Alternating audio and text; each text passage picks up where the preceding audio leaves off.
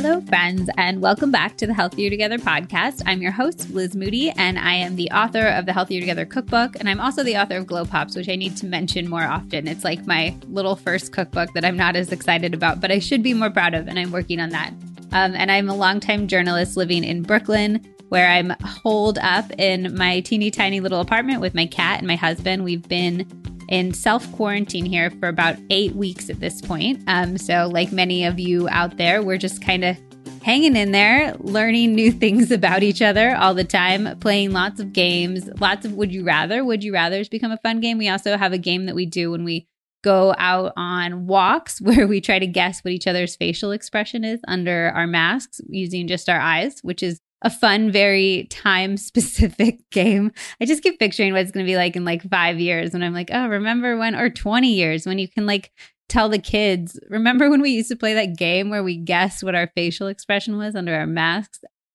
We're using it as definitely a time to connect to each other, to connect to people near and far, and to stay sane and keep our routines as much as possible, which I definitely will talk about in today's episode. So today's episode is going to be a Q&A. I've mentioned this before, but I've gone from doing an every other week schedule to an every week schedule during this period where so many of us are trapped indoors and maybe need a little bit more joy and entertainment in our days. So a lot of you requested I switch to weekly and I've been trying to do that. So every other week we're keeping our totally normal type of episode. We're doing the lengthier interviews with some of the most amazing people in wellness. I have an Ask the Doctor Gut Health Edition coming up next week, which I know you guys are going to love. There's so much gut health information packed into this episode. So that's next week, normal episode. And then the in between weeks, I'm doing just sort of more fun, you know, just less structured content. So we had a couples Q&A with Zach 2 weeks ago if you guys want to hear about how our relationship is doing during this time of self-quarantine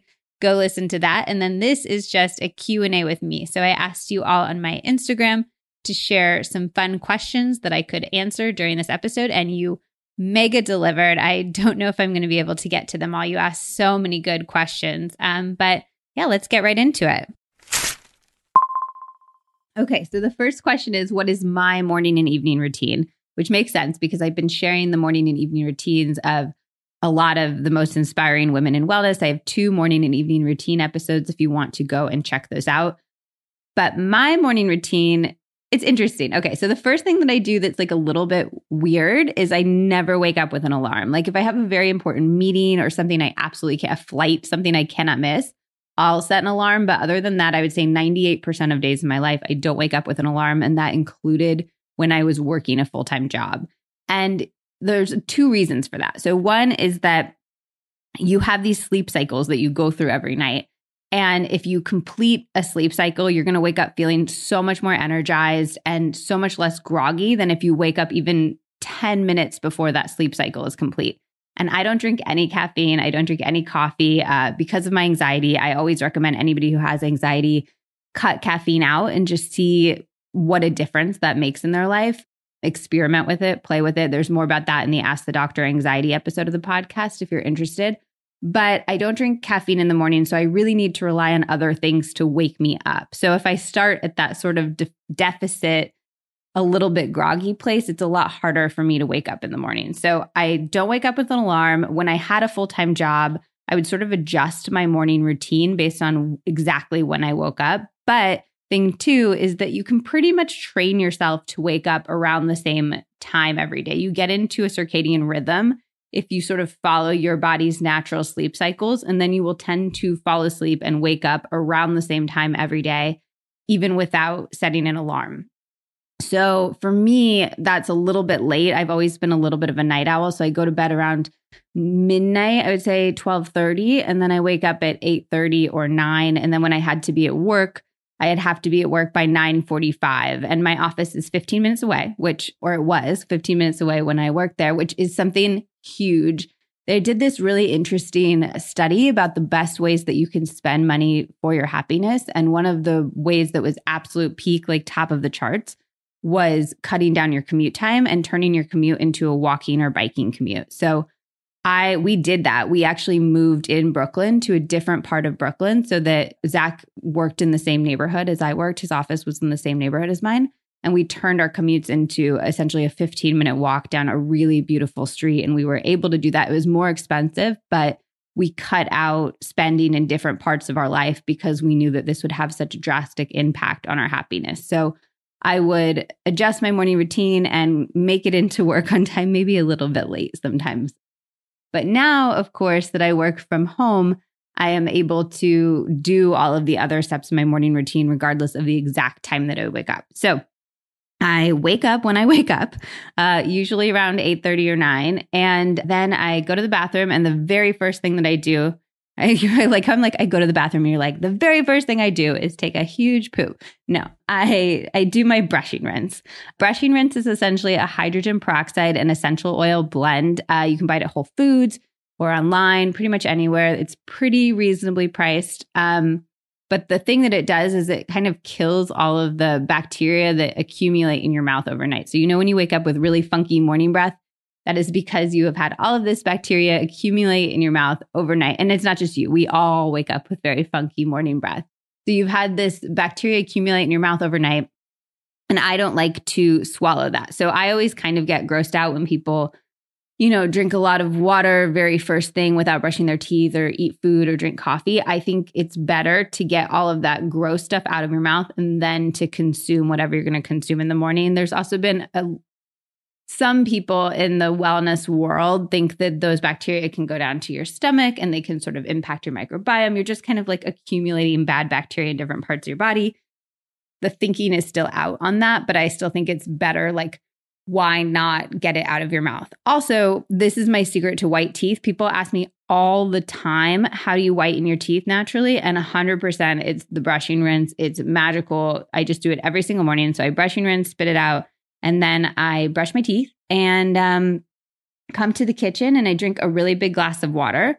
And then I work out. And at this point, I still have not looked at my phone at all. I have a rule for myself that I'm not allowed to look at my phone until after I work out in the morning. And it's just a way to sort of force myself. I need that extra motivation to work out in the morning. I used to say I was going to work out in the morning and then I would lay on my couch. I'd like have my workout clothes on, but I would lay on my couch and scroll through social media and read emails and start replying to emails. And then once you get into the work mode, it's really hard to just sort of turn that off. So I set a rule for myself that I cannot look at my social media and I cannot look at my phone until after I've completed my workout. And it made a huge difference just because it took away that sort of lollygagging time between when I woke up and the workout. And I do work out every single day, which if you had asked me um, two years ago if I would ever be a person who worked out every day, I would have literally laughed in your face. I would have just been like, who do you think you are? I was a very late person to the workout game. I ate healthy, I did supplements, I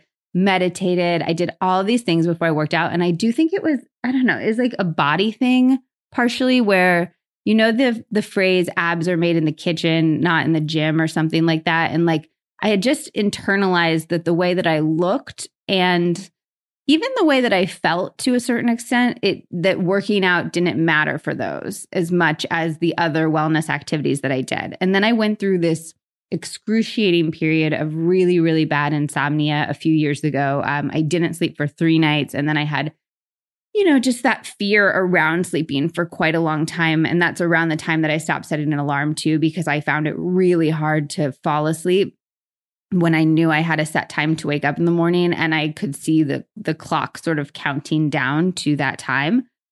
But during that time, my friends, I was working at Mindbody Green. So all of my friends were like wellness editors. They were some of the healthiest people ever. And they were like, Liz, you need to work out it will help you sleep so much better. So they dragged me to a yoga class. I was terrible and I loved it. And uh, I started working out. So it makes such a huge difference in my mental health. I sleep better. I have less anxiety and more energy throughout the day. I know that these are things that everybody knows. And I was just very late to the party, but I find it miraculous. So I force myself to do it every single morning. It honestly hasn't really made a big difference in how I look. So I think the saying is sort of true that most of what you look like comes from what you eat and sort of other lifestyle factors like reducing stress to reduce your cortisol levels, to reduce your belly fat. and things like that. But it has made a huge difference in how I feel. And I would trade the 20 or 30 minutes that I spend working out to feel that good for the other 23 and a half hours of my day any day. I just I I've grown to crave it and love it. So I work out. I do a home workout every day and I did this before uh, I was in self quarantine.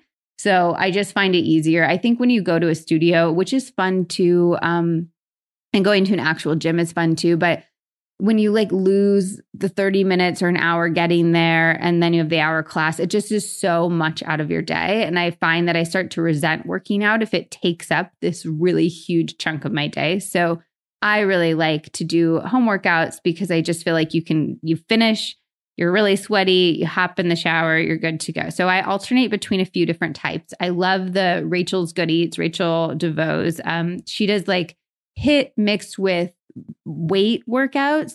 Um, and she has a ton of free ones on her Instagram page, and I just do those. They're really, really, really good. So I love those. Um, so I'll alternate between those, and then I'll do YogaGlo, which is a yoga website. Uh, they have thousands and thousands of yoga classes, and that one's subscription based. I think it's fifteen dollars a month, so less than the price of one yoga class in New York City. And I love Kathryn Budig's classes on there, and then uh, Tiffany Cruick Cruikshank. I'm pretty sure I'm pronouncing her name wrong, but they both do really fun and dynamic and interesting movement. And they just, the yoga classes make me feel really, really, really good. And yeah, so I'll just alternate those different ones. And sometimes I'll sneak in like a, oh, and then I do one other one. I do dance church on Sundays. So dance church is a donation based online dance class. They also had it in person, obviously, before we weren't allowed to do anything in person. And I'm sure that will come back in person someday. But it's donation based, and you go to a website. It's either go.dancechurch.com or dancechurch.go.com. And you just dance for an hour. They give you like a little bit of structure. They'll be like, dance with your head, or like dance low, dance with your butt, dance with your left hand. But other than that, it's pretty free form, but you're just really moving and the music is good and the energy is good and the vibe is really good. And it's so incredibly cathartic and it's made me feel really, really, uh, it's just been one of the highlights of my self quarantine. I found it at the beginning of this period and it's just been really helpful for me to get through. I've also had a really hard time differentiating between weekdays and weekends during this time my job can be done every day. And I also always feel like I'm a little bit behind in my job. I feel like there's always stuff to do that I should be doing. So I've I've basically been working all weekend every weekend, which isn't ideal for my mental health. I just I'm just like, what else am I supposed to do? We can go on walks in New York, but there's so many people out, especially on the weekends, that it's really hard to social distance even on a walk. So that's been frustrating. Um, but dance church is one of those things that I'm just like, oh, it's Sunday. I get to do dance church. It's one of the highlights and, and joys of my weekend. So I finish my workout.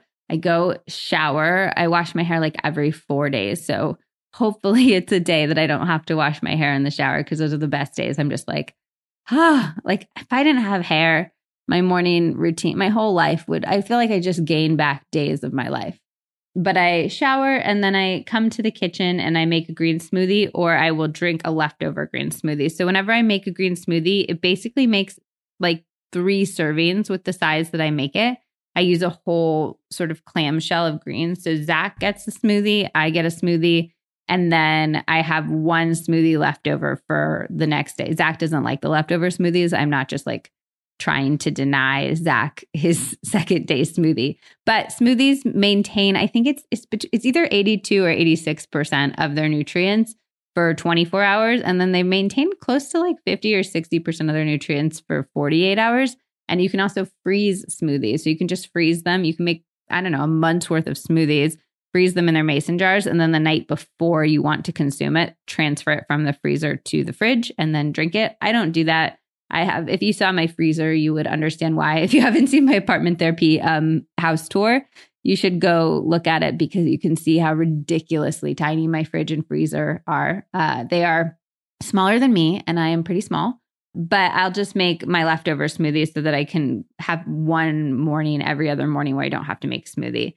I am, if you haven't heard my green smoothie rant yet, I think that green smoothies are 100% the best breakfast that you can have. They take five minutes to make. You are, will feel really good. You'll feel energized but full. You won't feel that sort of like sluggish, heavy feeling that you feel when you eat more, I don't know, like carb heavy. Like when I eat a bagel, I feel like there's a rock in my stomach and I just feel sluggish and tired and not good. And smoothies make me feel the opposite of that. I just feel like my digestion, my digestion is running good and I feel energized and I feel awesome. And they also, you've consumed more vegetables by 10 a.m. than most people will consume in an entire day. So you can pat yourself on the back and you can feel really, really good about that. Um, I just love them. So big fan of green smoothie in the morning. And then I just kind of dive into my work and go about my day. I don't meditate in the morning. I got into a habit of meditating in the afternoon when I worked at Mind Body Green. We had a meditation room.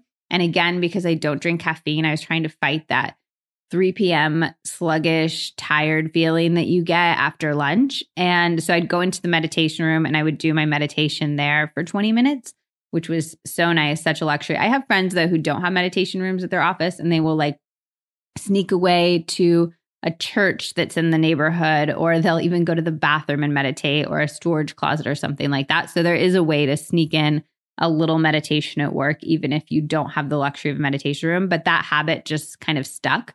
So here I'll do my meditation at home. I'll do my meditation at around three in the afternoon, which I really like because it just makes me feel completely reset and refreshed for my day.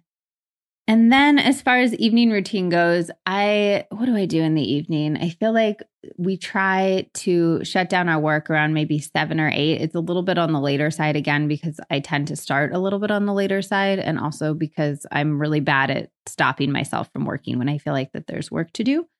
I'll make dinner or Zach will make dinner. And then we've been doing a lot in quarantine. We'll do game nights instead of watching media, like watching Netflix.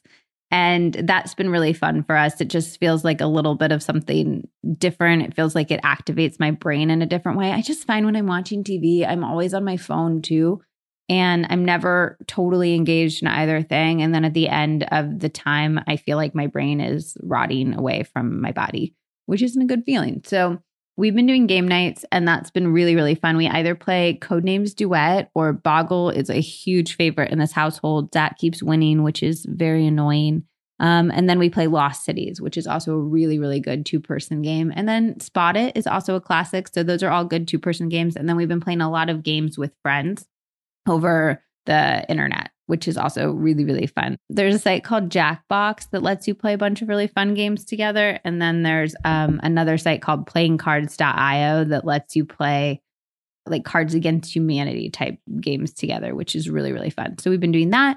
And then I water pick in the evenings or I floss. Um, I love my water pick. It essentially just shoots really fast streams of water through your teeth to get rid of the plaque and it makes your teeth feel like you have just been to the dentist and I am obsessed with it. So I water pick or floss, brush my teeth, and then I will read myself to sleep every single night. I cannot fall asleep unless I'm reading. I've been like that since I was a little kid. I remember when I was backpacking, I would always look for a little light on the hostel beds and I would if it had a light I'd be like okay good I'll be I'll get a good night's sleep here and if it didn't have a light I wouldn't I just need to have my brain be distracted in some way and I'll read until I basically actually fall asleep, often to the point where Zach needs to take my book from me and turn the light off. And then I go to sleep and I start all over again. So I hope that was helpful. I feel like all the people I interviewed had so many more interesting morning routine and evening routine things, and I'm trying to work on mine. Hence the point of the interviews. I really want to incorporate um, Kelly LeVeque's very highly specific gratitude practice that she talks about, and also the cutting veg talked about doing little cleanup sessions, which I would really like because I would like my house to be cleaner and I am not innately a clean person. So both of those sounded very appealing and I'm working on incorporating them for sure. Okay, next question attachment styles. What is yours and what is Zach's? How do you make it work? So if you don't know what attachment styles are, basically there's a theory in psychology that everybody has a different attachment style that they develop when they're I think when they're quite young, like two two or three years old, and it's based on how you were parented. And then those patterns sort of carry over into your adult relationships later in life. So Zach is securely attached, as you guys might guess. He's just dandy. His parents love each other very much. They have a really good, healthy relationship. And I think they had a really good, healthy relationship with Zach when he was growing up, which is wonderful for him. And I am anxiously attached, as you might also guess if you know about attachment styles and me. I have sort of an interesting situation where when I was two years old, my mom was in a, a very serious accident and uh, ended up being in the hospital in a coma for almost a year. So, at a time where I couldn't understand anything that anybody was explaining to me, I went from having my mom there with me every day to not being with me at all. And, you know, when I would see her in the hospital, I don't even know if I visit, I'm sure I visited her when she was in a coma, but she obviously wouldn't respond to me in the way that one would expect a mom to. And I think my dad did an incredible time during that period. And I had really good babysitters because he was having to work full time to pay all the medical bills and things like that.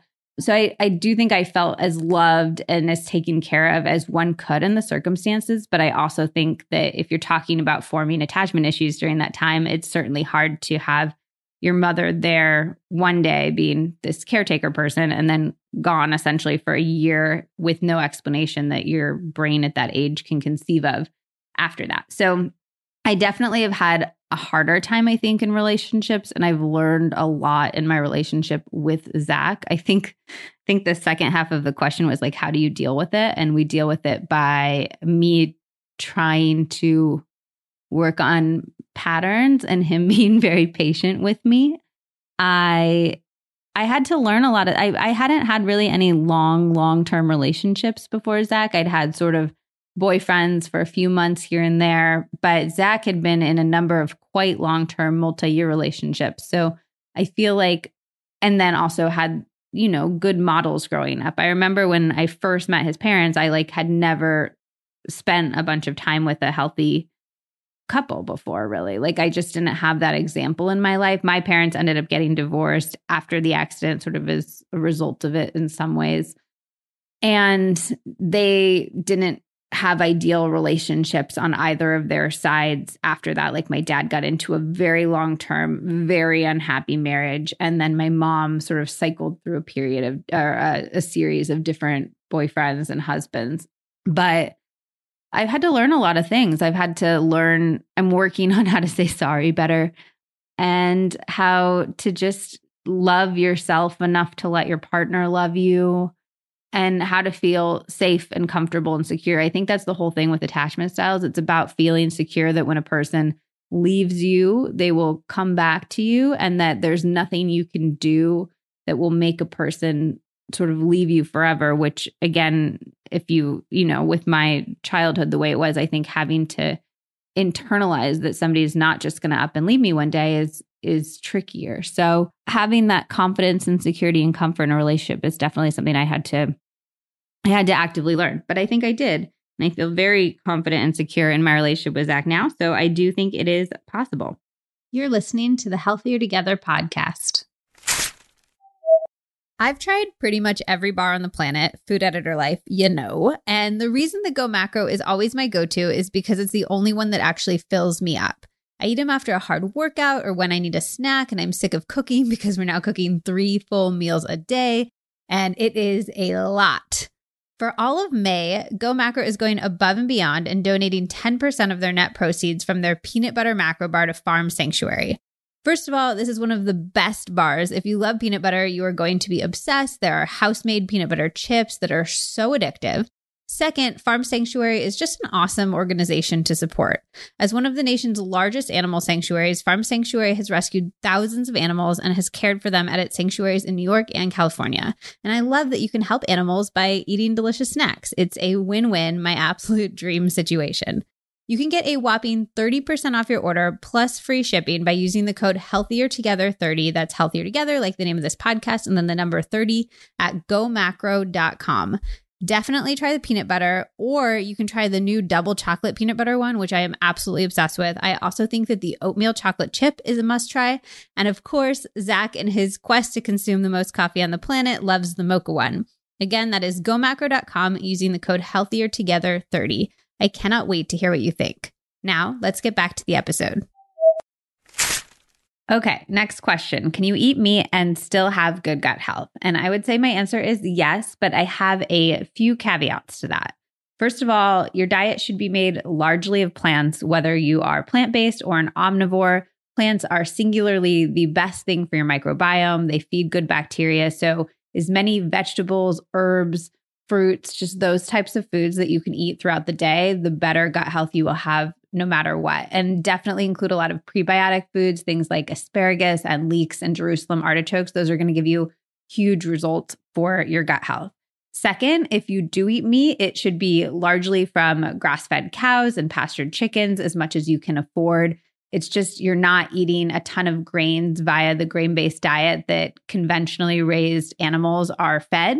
And you're also getting higher levels of omega 3s and vitamin K, and just you're getting more nutrients out of the meat products that you're eating. So I think if you're eating it, having it not just sort of be a dead weight in your diet. And obviously also there's the ethical considerations of factory farming to consider. So if you can all at all afford it, I always encourage people to eat, you know, pastured, pasture raised eggs, pasture raised chickens, and then look for grass fed butter, grass fed beef, things like that.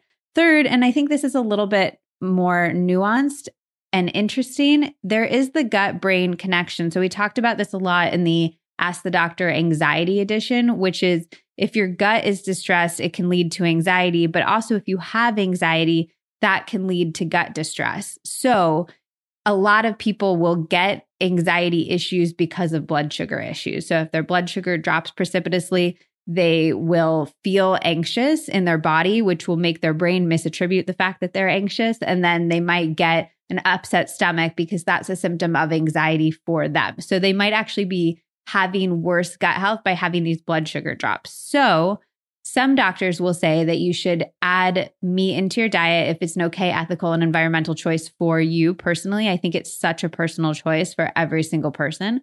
Uh, but if that's an okay choice for you, some doctors will say that if you struggle with anxiety or gut health issues, you should mix in a little bit of meat into your diet just so you can keep your blood sugar super stable throughout the day so you don't experience those issues along your gut brain axis, if that makes sense.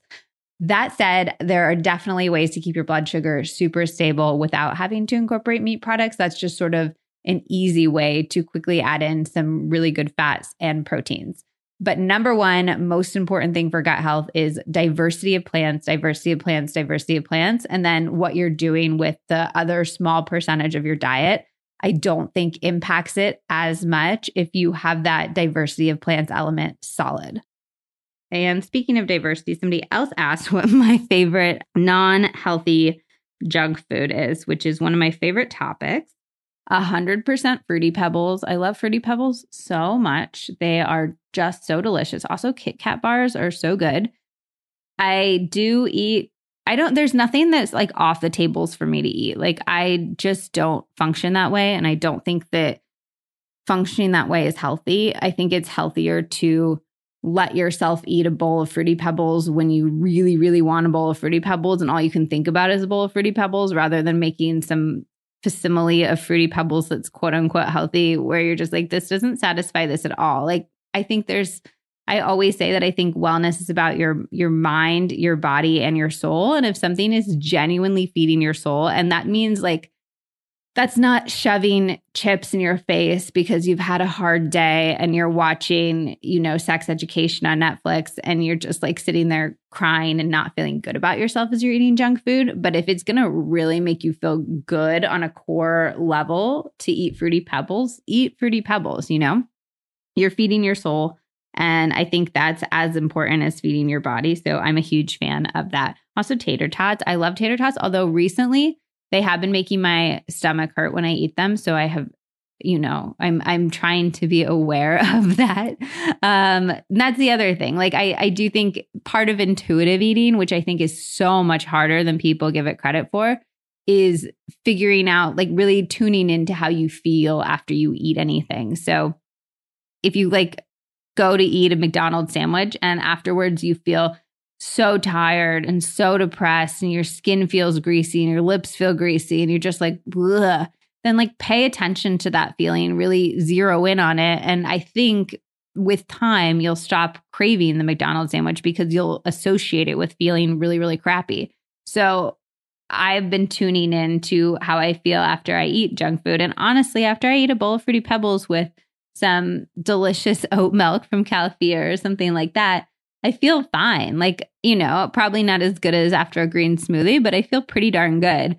But after I ate tater tots, I've been getting some stomach pain. So I have stopped eating tater tots right now and I'm not thrilled about it. But definitely, I would say don't put anything off the table, but really pay attention to what you feel like after you eat anything. Okay. Looking through other questions. Favorite place you've traveled to? I would love to hear more about your travel experiences. Yeah. So, Travel was a huge part of my life. Basically, the day I graduated from high school, I flew to Europe with all of the money that I'd saved for the last three years. And I backpacked around. I de- deferred college for a semester and I backpacked around for eight months before I went to starting, before I started college. And then throughout my college, I would essentially do one semester on and then I do one semester backpacking around South America or Europe or Northern Africa or something like that.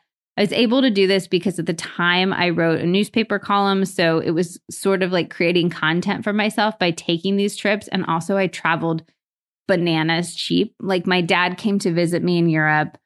And I'm not like from a wealthy family. Like, I didn't go to Europe with my family literally at all growing up because that just wasn't the type of family vacation we did. We did, you know, we'd go to like camp at a lake an hour from our house, which was also wonderful. Although I did not like nature until I was quite a bit older. And I was like, oh, there's like so many bugs and so dirty. And now I'm like, that sounds dreamy. But my dad came to visit me in Europe and he was like, why do you look so skinny? And I was like, well, you know, I'm trying to make sure my money lasts. So I've just been eating the roll that they give you at the hostel breakfast. And then I'll like take a boiled egg and eat that. Like I'd basically, and he's like, oh, well, how much money have you spent? And it had been four months and I'd spent $900, uh, which is not really enough to live. And it was not at that time either. So I traveled very cheaply, sometimes too cheaply for my own good, but it was honestly so awesome. I traveled by myself largely. My dad would come and visit me, and sometimes my mom would come and visit me too um, for like a week during a six month stint of traveling. But by and large, I was by myself. I stayed in hostels and I didn't really make a plan. I would just sort of go where I wanted to go and do what I wanted to do. And it was it was one of the most magical times in my life. And I'm so glad I did it because it's so much harder to do that type of thing as you get older. And I also think that solo travel is transformative. And I think that anybody who can do that even later in life, like my mom has done solo trips recently and she's in her 60s. I think that that is an incredible thing that you can, it's a gift you can give yourself. It's just so much time with yourself thinking by yourself. Like, I think some of the most transformative moments that I had during my trips were when I had like a 24 hour bus ride between, again, traveling very cheaply, um, you know, between Amsterdam and Berlin. And I would just be sitting on the bus by myself. We didn't have smartphones. So that was probably part of it. Uh, we didn't have smartphones or iPads or anything back then. So I might have a book. I might have, um, I think I had an iPod at the time, although don't quote me, but I do remember like listening to music quite a bit, I, or maybe CDs. I'm 33, so I don't know if that. I'm like, what was there when I was 18? I do remember I worked at a hostel in Amsterdam for four months uh, when I was traveling that first stint.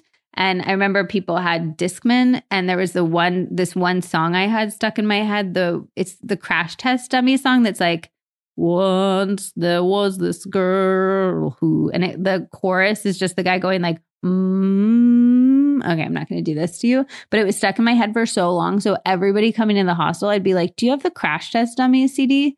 And then finally, one person did, and I listened to it, and I was like, oh the best feeling in the world, which is a feeling that today's youth will never, ever have, which is probably better for their sanity.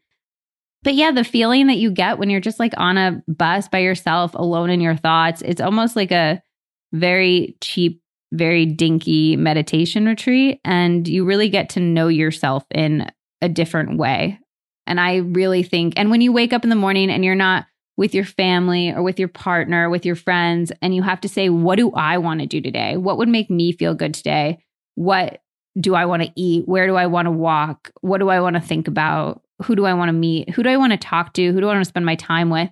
I think asking yourself all of those questions is huge to figuring out who you are and really meeting yourself. So, highly, highly recommend solo travel. In terms of the question, my favorite place um, I've ever traveled to is definitely Syria, which is really sad given the state of Syria now. Basically, when I graduated from college, my dad, as my graduation present, uh, we went to the Middle East together for a little over a month. So we started in Egypt, and then we went to Jordan, and then we went to Syria and Lebanon, and then we went to Israel at the end because you have to go to Israel at the end because you can't have an Israel uh, passport stamp and go to any of those other countries.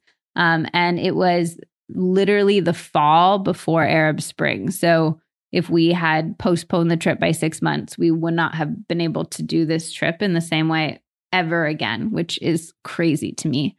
But it was so magical. I'm obsessed with Middle Eastern culture. The people are so friendly. Damascus, which is the capital of Syria, it's um, you don't like drive in the city because it's all these really narrow cobblestone streets. Occasionally, a car will come through, but it's like it, the car is almost scraping the sides of the buildings on either side and their whole city smells like citrus because there's citrus trees in all of the courtyards like oranges and lemons and limes and the food is so good and it just is this like beautiful medieval walled city and it's separated into four different quarters and the four quarters feel really really different so there's like a muslim quarter there's a um, armenian quarter there's a jewish quarter and there's one other one christian and people will like dress completely differently depending on what quarter you're in. The food will be different.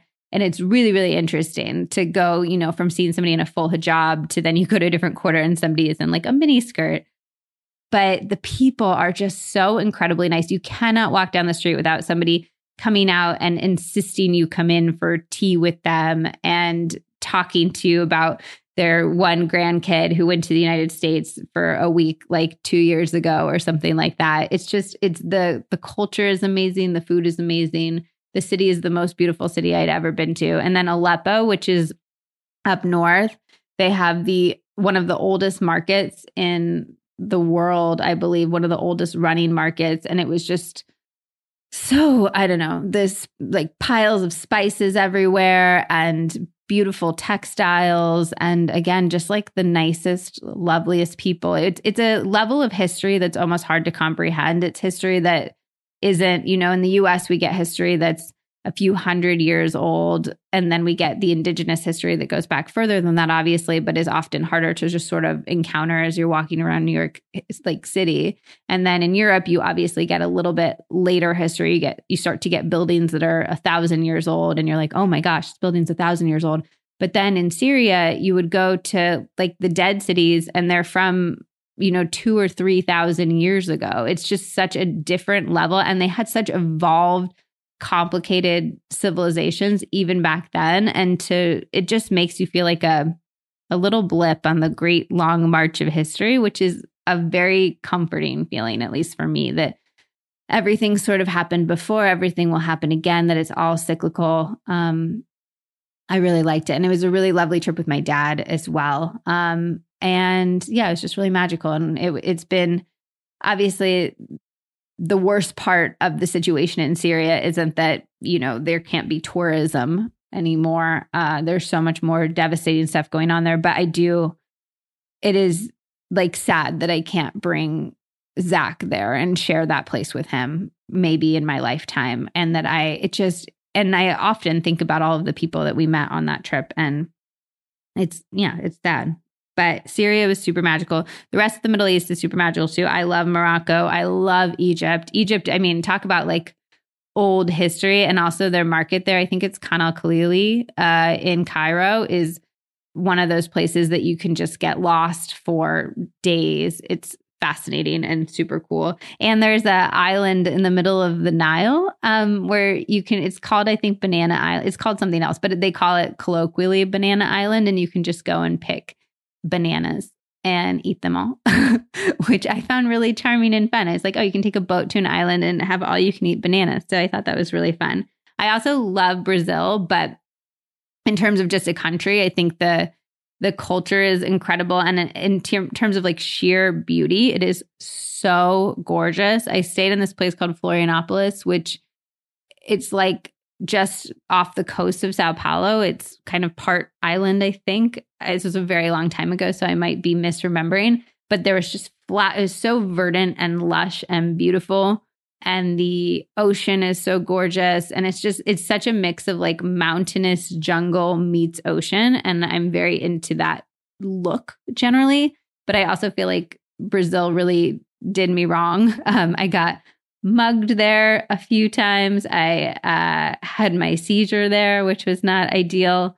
And which I talk about if you're like, what seizure? That was a huge part of my anxiety journey. I talk about it in my Instagram feed. So go to the anxiety highlight if you want that entire story. It was just like a hard play. Like, I feel like Brazil did not like me, but I liked Brazil. And then last two are Iceland. I think just simply one of the most beautiful places in the world. I did not like Reykjavik unpopular opinion. Um, but I love the countryside. So I would say if you go to Iceland, get out of Reykjavik, go to the countryside, do all the hikes, find the little tiny hot springs that nobody else goes to, and go to those instead of the Blue Lagoon or the bigger ones. Um, and then also Banff and Jasper, which is where Zach and I got engaged. Um, I think we told our our engagement story in the couples. Did we tell our? Yeah, we did. Um, so if you want to hear our engagement story, go to the couples Q&A podcast, which was a few podcasts ago and listen to that. But definitely Banff and Jasper, they have these like lakes that are bright blue and stunningly gorgeous. So I highly recommend. What brand of bitters do I use for my mocktails? I think I talked about in one episode that I like to make sort of my own healthy sodas by mixing flavored bitters and sparkling water. And I drink alcohol, but I will do this just when I want something special to drink, when I want something that feels like a, it feels more like a LaCroix type vibe. Um, but I use Scrappy's, which they have like, they're organic, I believe. And they have like lavender and orange and cardamom and those types of flavors. And then I also use Dram Apothecary, and they have sort of more I don't know, like woodsy fun. They have like a Palo Santo flavor and a sage flavor. And so those ones are really, really good too. So I highly recommend you just literally take some sparkling water and put a few drops of bitters in it, and it tastes delightful. Okay, I'm going through the questions. Any book recommendations on the topic of anxiety? Yes, for sure. When Panic Attacks by David Burns. My dad is a psychologist, and this is, and he works with like pretty severely mentally ill people by and large. And when Panic Attacks by David Burns is one of the number one books that he actually will buy it and give it to his clients because a lot of his clients can't necessarily afford to buy books. Um, he works with a lot of Medi- Medicare, Medicaid clients, but it it's just the go to in psychology in the psychology world, particularly in CBT for anxiety and I've done it myself. It's almost more of a workbook and it really, really, really helps. And then when I was super anxious, like when I was completely agoraphobic and just at my absolute worst, I read The Power of Now by Eckhart Tolle and I read it probably 12 times. um, and I just, I almost clung to it like a life, a life vest. It made a really, really big difference in my life at the time. It just made me feel safe and comforted and whole. And i think a huge part of the the lesson in that book is that you don't know what the future is. None of us do. And all of anxiety is about future projecting and projecting a future just that exists only in your head. And so i think really trying to ground yourself into this present moment was critical for me. And i think the power of now is a really great it's a really great book for that. Okay did you try any diets in the past that you realized don't work, like IF, which is intermittent fasting? So I actually like intermittent fasting. I don't think of it as a diet. I think of it as just like a tiny tweak that you can make in your day while still doing everything else. So Kelly LeVeque talks about the benefit of fasted workouts in the morning. It's part two of the morning and evening routine episode. And I've been doing fasted workouts. I was doing them a little bit before I talked to her, but I've been doing them pretty much religiously since then, just because it's such a small thing you can do that has a huge impact on your overall health. So I'll do an overnight intermittent fast. I'll try to have like 12 to 13 hours between my last meal and my first meal, which we talk about more in the gut health episode, is sort of the ideal amount of time. You really just want to have some time in your body where you're where you're not spending the incredible amount of energy that it takes to digest your food and you can free up essentially your body's energy to do other things. And I think particularly while you sleep, it's nice to do that. Um, so that your brain can just do all of its other repair work that you want your brain to do. So I do an overnight fast and then I do a fasted workout but in terms of other diets, um, I had to try a lot of different diets back when I was working uh, in journalism full time, just so I could write about them. So I would like try the keto diet and I would try paleo or vegan or stuff like that, or even like trendier, you know, weird ones with strange fasts and fiber and all of that kind of stuff weird detox diets. I did a detox diet that's really popular with celebrities that I shan't name. And I have truly never been hungrier in my entire life. Like I woke up every day hungry and then I would grumpily eat the tiny amount of food that they gave me. And then I would just go through my day being ravenous. And I was like, if this is what it takes to be a celebrity, then I don't want it but none of them are good. Like, spoiler alert, I don't recommend diets unless you have a specific reason for doing a diet. Like, I think if you are epileptic, definitely experiment with a ketogenic diet. That is sort of what it was designed to be therapeutic for. If you are celiac, obviously be gluten free. But as we talk about way more in the gut health episode that's coming up next week, the limiting foods from your diet is only going to hurt your overall health and your gut health and more importantly your mental health. So I'm a huge fan of crowding in or crowding out rather than eliminating. So if you fill your plate and fill your day with really nourishing good for you foods, largely vegetables. I talk about this in my cookbook. I I do think it's interesting also that most of the diets the really healthy ones, at least like the more Mediterranean diet or paleo or vegan, the ones that aren't too extreme, they all agree that 80% of your diet should be vegetables. And then they disagree on what the other 20% should be. So I try to really just focus on that 80% vegetable portion. So I have my smoothie in the morning. If I have any meal, I'm just always thinking to myself, how can I put more vegetables in this? How can I put more vegetables in this? And when you fill up on vegetables, which have a ton of fiber and are actually quite filling, you don't have room to eat the other stuff and you won't want to because your taste buds will actually change as your microbiome adjusts to all that fiber. So, I don't think that limiting your food is at all a good idea. I just think eating if you if you literally just went through every day thinking how can I eat as many vegetables as possible today, you would have an incredible state of health and you wouldn't have to worry about eliminating literally anything. So I'm a big proponent of that. Okay, this is getting long, so I'm just going to do a few more kind of quickish ones. Why did you leave MBG? I left MBG to do my book tour and launch Healthier Together into the world. I did a huge book tour all around the country for that, and um, I was still writing for MBG at the time. I became an editor at large. I went. If, if you're not familiar with my background, I was the food director, which means I headed up all of the food content for video and written on the site for Mindbody Green um, for a number of years. And then I became an editor at large, which just means that I contributed articles to My Mindbody Green while I was on book tour so that I could go on book tour and be where I needed to be for that. And then now I don't write for them and an editor at large capacity. I still write for them and a number of different sites, but just sort of more casually as I make you know, this podcast and my brand more of my full time job.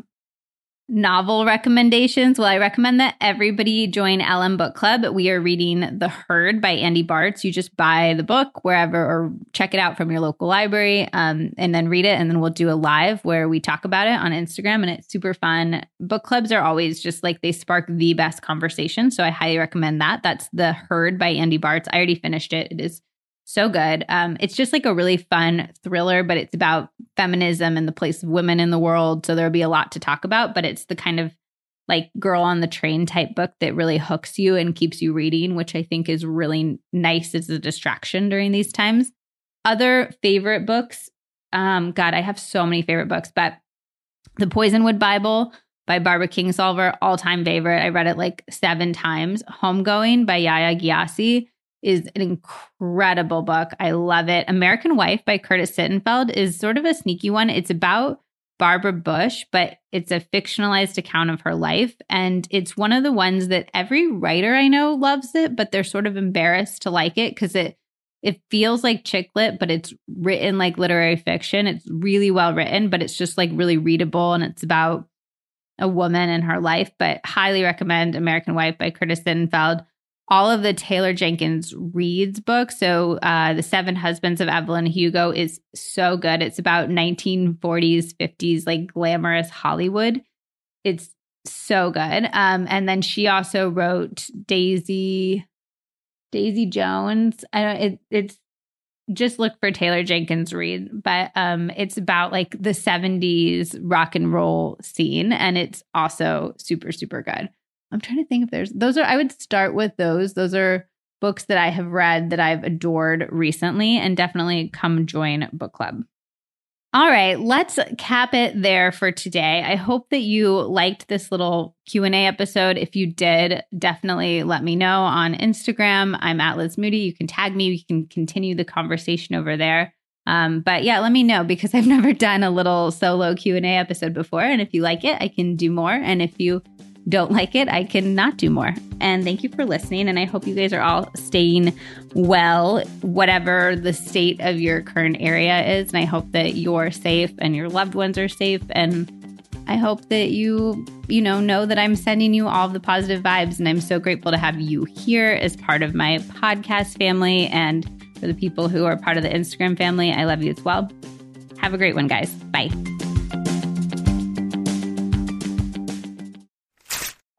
I have a product that is going to change your life. I've recommended this to so many people and they're all floored. It's basically a perfect dupe for the viral Laneige lip mask, but a million times better and with ingredients that are clinically proven to help dry lips and actually good for you, which is important because you're essentially eating anything that goes on your lips.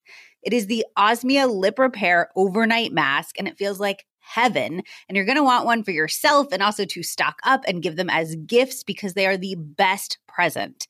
They help my dry lips when nothing else works, and I will never be without mine now. And while you're on the Osmia site, you are going to want to stock up on the bar soaps. This is the original product that Dr. Sarah Villafranco, the founder, created, and they have converted me to bar soaps after years of not being able to take the plunge. They're cured longer, so they last way longer than any other bar soap I have ever found, which is amazing for travel. I have been traveling so much recently and I've had literally the same bar of soap, and they smell amazing and they do not dry out your skin. Go with the scent that speaks to your soul, but coffee mint is my personal favorite. Finally, if you remember Sarah's pod episode, she has a whole line of products that help with skin conditions like perioral dermatitis, which is when you get red and broken out around your mouth, eczema, and acne, even when nothing else works. She's famous for this. So start with the black clay facial soap and the purely simple face cream if you are like, oh, yes, that is me. If you would like to try any Osmia skincare products for yourself, they have so generously created a code for the Liz Moody podcast listeners. Code Liz Moody is good for 20% off your first order with Osmia at osmiaskincare.com. Once again, code Liz Moody is good for 20% off your first order with Osmia at osmia skincare.com.